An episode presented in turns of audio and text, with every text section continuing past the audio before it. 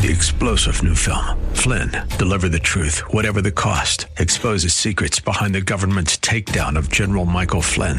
Flynn knew what the intel world had been up to. He ordered the first audit of the use of contractors. This set off alarm bells. He told the truth. He was the most dangerous person for Donald Trump to hire. They had to get rid of Flynn. Flynn, deliver the truth, whatever the cost. Available now. Watch it today. Go to salemnow.com. Salemnow.com. is your belief that God is able? Where is your belief in the Word of God? Don't you believe that God is able? And where is your faith that says, even if He doesn't rescue me from this situation, I'm still going to serve God all the days of my life? That is Shadrach, Meshach, and Abednego.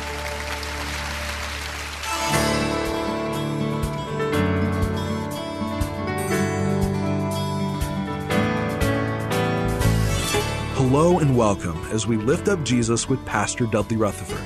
I'm Kyle Welch.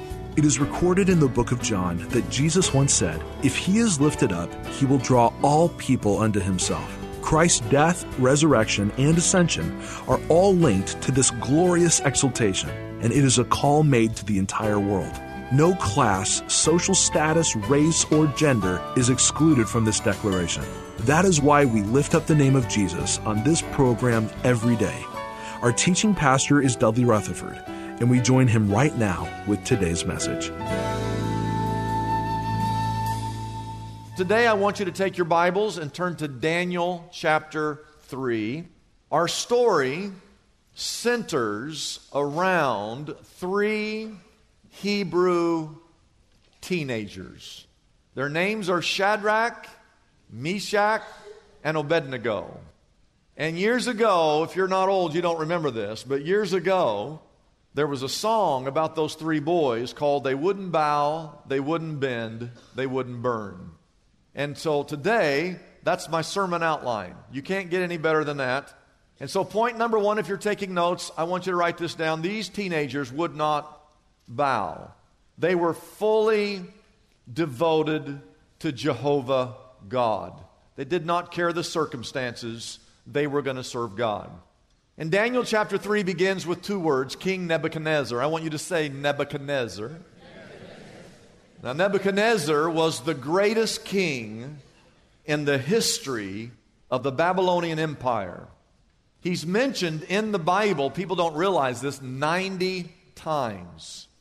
This was 600 years before Christ. The Babylonians, led by King Nebuchadnezzar, they came to Judah, they conquered Judah, they destroyed Judah, and they deported Judah. They took the Hebrews back and the Jews back to the land known as Babylon. Now, King Nebuchadnezzar was brutal, he was powerful, he was an ambitious king. And so we come to verse 1, Daniel chapter 3. King Nebuchadnezzar, well, the first thing he did is he made an image of gold. And the Bible says that this image was 90 feet high and 9 feet wide. And he set it up on the plain of Dura in the province of Babylon. So he builds this image of gold, and then look at verse 2. He then sent out the invitation. He summoned the satraps, the prefects, the governors, the advisors, the treasurers, the judges, the magistrates, and all the other provincial officials to come to the dedication of the image that he had set up. They're going to have a, a dedication service. And so they assembled for the dedication of the image that King Nebuchadnezzar had set up, and they stood before it. And then verse 4 says, Then the herald loudly proclaimed, This is what you are commanded to do. You didn't really have a choice. O peoples, nations, and men of every language. Verse 5 As soon as you hear the music, as soon as you hear the sound of the horn and the flute and the zither and the lyre and the harp and the pipes and all kinds of music, when you hear that, you must fall down and worship the image of gold that King Nebuchadnezzar has set up. And verse 6 reads, Whoever does not fall down and worship will immediately be thrown into a what? Blazing furnace. And so all of a sudden the music starts to play. And everybody bows down and begins to worship this false image except three Hebrew teenagers who refused to bow down. Their names Shadrach, Meshach, and Abednego. Now skip down to verse 12 in your text, and how many of you know there were some advisors that came and they were tattletales? How many of you know in every group there's always tattletales? There's always tattletales. And so some men are tattletales. They come to the king in verse 12, and here's what they report. There are some Jews whom you have set over the affairs of the province of Babylon. Their names, Shadrach, Meshach, and Abednego, who pay no attention to you, O king. They neither serve you, your gods, nor worship the image of gold that you have set up. Now, I want you to picture this scene. There's a 90 foot tall image of gold uh, shimmering in the sunlight. VIPs from the entire empire. They're all waiting for the ceremony to start. There's an air of excitement. The press secretary stands and announces the service is about to begin. When you hear the music, uh, we want you to fall down and begin to worship the image of gold. I'm sure there was a murmur in the audience that day. The press secretary continues as a little added incentive. Do you see that smelting furnace over there? The one of raging fire. If you refuse to bow down to the image of gold, you will be thrown alive. There is no appeals process. Immediately you will be thrown into that fiery furnace. Now imagine you're there that day. You're looking over at the 90 foot gold image, and then you look at the furnace uh, full of flames. You look at the golden image, and you look at the fiery furnace. Now, this is not a difficult decision. Which would you choose? Most of us would say, Man, I can't wait for this music to play because I'm going to be the first one on the ground. You see, what you don't realize is they could hear the crackle of the fire, they could smell the odor of the flames. The smoke was billowing out of the furnace. There's a conductor with the orchestra who stands. He taps the baton, he raises his arms. The members of the orchestra raise their instruments. And on the downbeat, the entire orchestra begins to play. Had you been there, you would have heard the sound of tens of thousands of knees hitting the dirt and foreheads to the ground. And after the dust clears, all across that plain, there were tens of thousands of people, and all the VIPs were on their face before the image of gold, all except the three Hebrew teenagers Shadrach, Meshach, and Abednego. This is a powerful scene in the Word of God. These teenagers standing up to King Nebuchadnezzar. And I just want you to know, I want to say something to every teenager, every high school student, and every college student in this room right now. As your pastor, I want you to know that I pray for you today that you will never bow down and worship the things of this world, and that you will always stand for God and the things of God in this culture.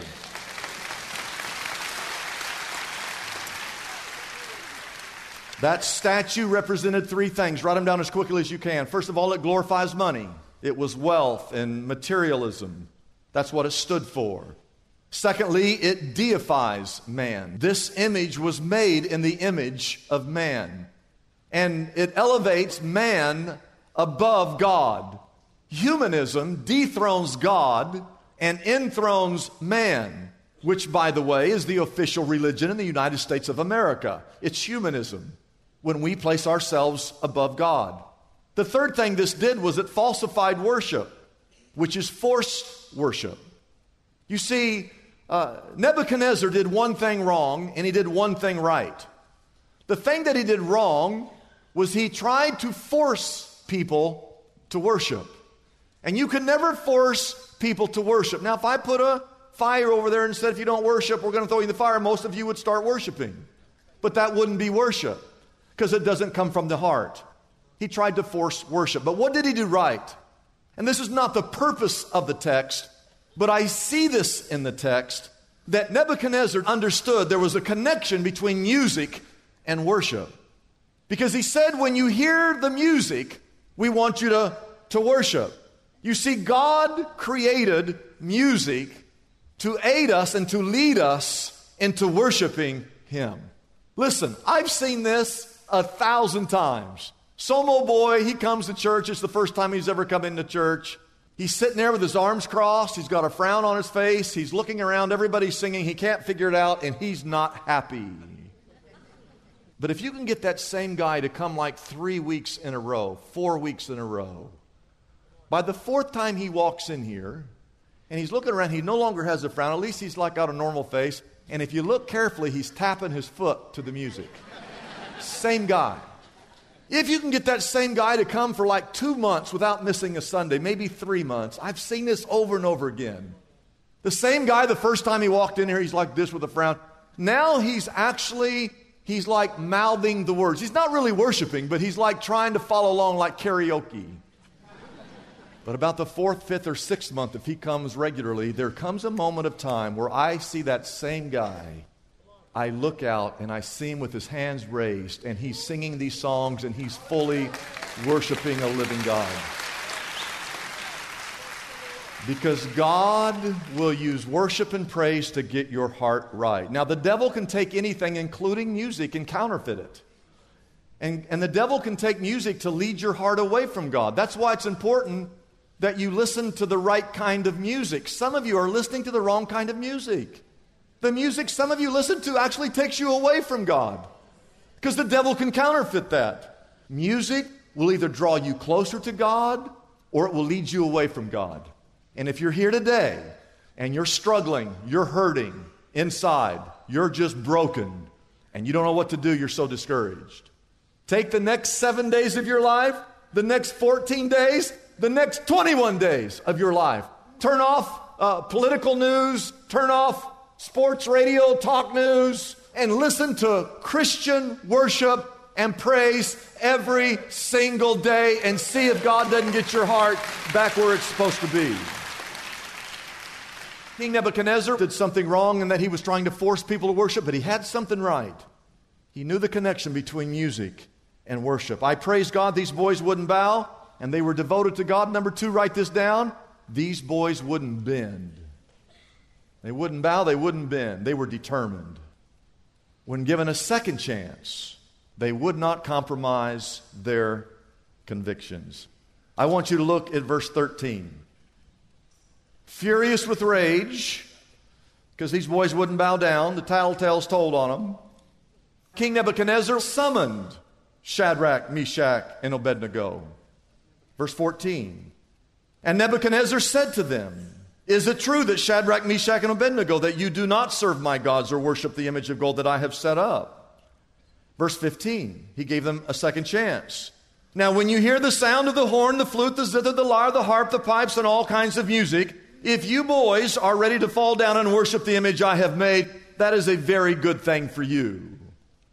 Because if you do not worship it, you will be thrown immediately into a blazing furnace and then what God will be able to rescue you from my hand? Verse 16. Shadrach, Meshach, and Abednego replied to the king. And what they're saying here, O Nebuchadnezzar, we do not need to defend ourselves before you in this matter. And then they make this statement in verse 17 If we are thrown into the blazing furnace, the God we serve is able to save us from it, and he will rescue us from your hand, O king. And then we come to verse 18. Now, if you've ever underlined a verse in your Bible, this should be the verse. The boys then say in verse 18, even if he does not deliver us, we want you to know, O king, that we will not serve your gods or worship the image of gold that you have set up. Verse 17, they said, Oh, King, we want you to know. You say he won't deliver us. We want you to know God is able to rescue us from those flames. But then they have this statement of faith in verse 18. But even if you turn we three amigos into three taquitos, if we burn like crispy bacon, we will never bow and we will never bend to that false image of gold. You see, there's two kinds of faith. Write it down. The first is faulty faith. Those are the people, and some are here in this room today who say, I will trust God if God delivers me. That's foxhole religion. You're in a foxhole. God, get me out of the situation. God, if you get me through this, I will serve you. That is faulty faith. The second kind of faith is real faith. This is the faith we all need to have that says, even if I die, I'm going down trusting in God. I believe that God will deliver me, but even if God doesn't deliver me, I'm still going to serve God all the days of my life. We have people in this room right here. Some of you, you don't even know, but someone who you're even actually sitting next to today is suffering with cancer or some sickness or some disease. Now, I believe, if you have cancer here today, I just believe that God will deliver you from that cancer. I believe that. But if, if He doesn't, will you continue to serve Him? That's the question. Some of you are in financial ruin. And I just believe, I just believe that God will deliver you from that financial ruin. I, I believe that God's going to bless you and get you out of that situation. I believe that. But if He doesn't, will you continue to serve Him? If you're a college student, you go to college and your professor made it very clear at the beginning of the school year that if you are a Christian or if you stand up for any moral principle in this class, you will fail this class. I believe that God will help you pass that class. But if He doesn't, and you fail that class, will you continue to serve the Almighty God? Some of you are going through a fiery, unexplainable trial right now. You're in the midst of the furnace. I believe that God will rescue you from that furnace. But even if He doesn't, will you keep serving Him? I get physically sick at the number of letters that I get from people who say, Well, I tried God, and God didn't answer my prayer, and I don't like the way things happen there, and so I left and I'm not coming back. Like, what kind of faith is that? Where is your belief that God is able? Where is your belief in the Word of God? Don't you believe that God is able? And where is your faith that says, even if He doesn't rescue me from this situation, I'm still going to serve God all the days of my life? That is Shadrach, Meshach, and Abednego. And number three, they wouldn't bow, they wouldn't bend. Oh, write this down. These boys wouldn't burn. And yes, I'm going to read the rest of this because this is a great story in the Bible. Amen. Look at verse 19. Oh, you think Nebuchadnezzar was mad then? Now he's really mad. Nebuchadnezzar was furious with Shadrach, Meshach, and Abednego. And his attitude toward them changed. He ordered the furnace heated seven times hotter than usual. And verse 20, he commanded some of the strongest soldiers in the army. Why would he command the strongest soldiers? Well, because some of you, if I asked you to tie this teenager up, you would tie a little knot. Those teenagers would get out of that knot because teenagers can get out of almost anything. and so in verse 20, he commanded some of the strongest soldiers in his army to tie these three teenagers, Shadrach, Meshach, and Abednego, and then they threw them into the blazing furnace. So these men, verse 21, wearing their robes, their trousers, these are all flammable things, their turbans and other clothes. They were bound and thrown into that blazing furnace. Verse 22, look at this. The king's command was so urgent, the furnace was so hot. Ask me how hot was it? That the flames of the fire killed the soldiers who took up Shadrach, Meshach, and Abednego. That's a hot furnace. And these three men, verse 23, firmly tied, fell into the blazing furnace. Now, I have a question. How many of you are good at math? How many of you can count? because the king is confused in verse 24.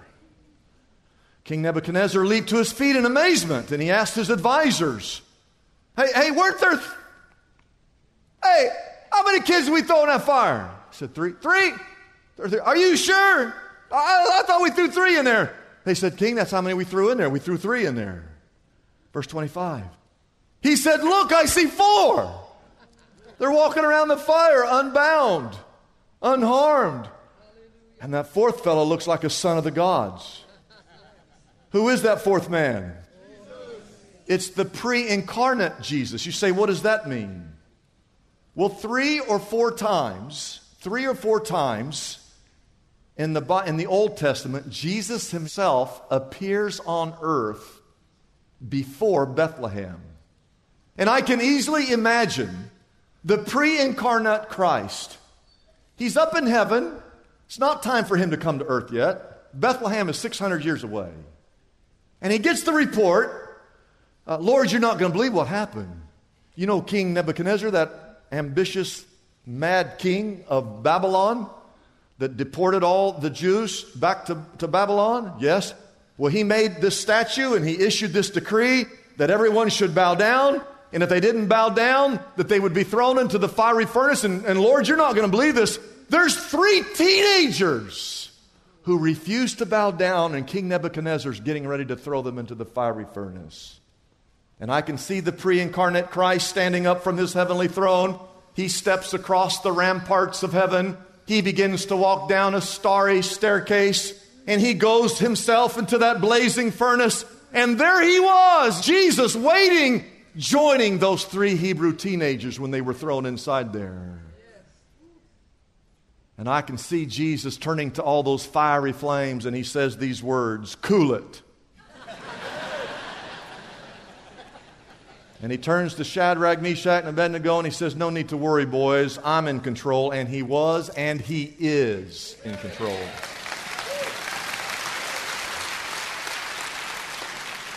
So, verse 26, I got to read the last three verses. Nebuchadnezzar, he then approaches the opening in the blazing furnace and he begins to shout Shadrach, Meshach, and Abednego, servants of the Most High God, come out. Well, you were the one that threw them in there. He said, Come out, come here. And so Shadrach, Meshach, and Abednego, they came out of the fire. Verse 27. And the satraps, the prefects, the governors, the royal advisors, all those VIPs, they, they crowded around them and they saw that the fire had not harmed their bodies, nor was the hair of their heads singed, their robes were not scorched, and there was no smell of fire on them. And the last verse, King Nebuchadnezzar said, Praise be to the God of Shadrach, Meshach, and Abednego, who has sent his angel and rescued his servants. They trusted in him and defied the king's command and were willing to give up their lives rather than to serve or worship any God except their own God.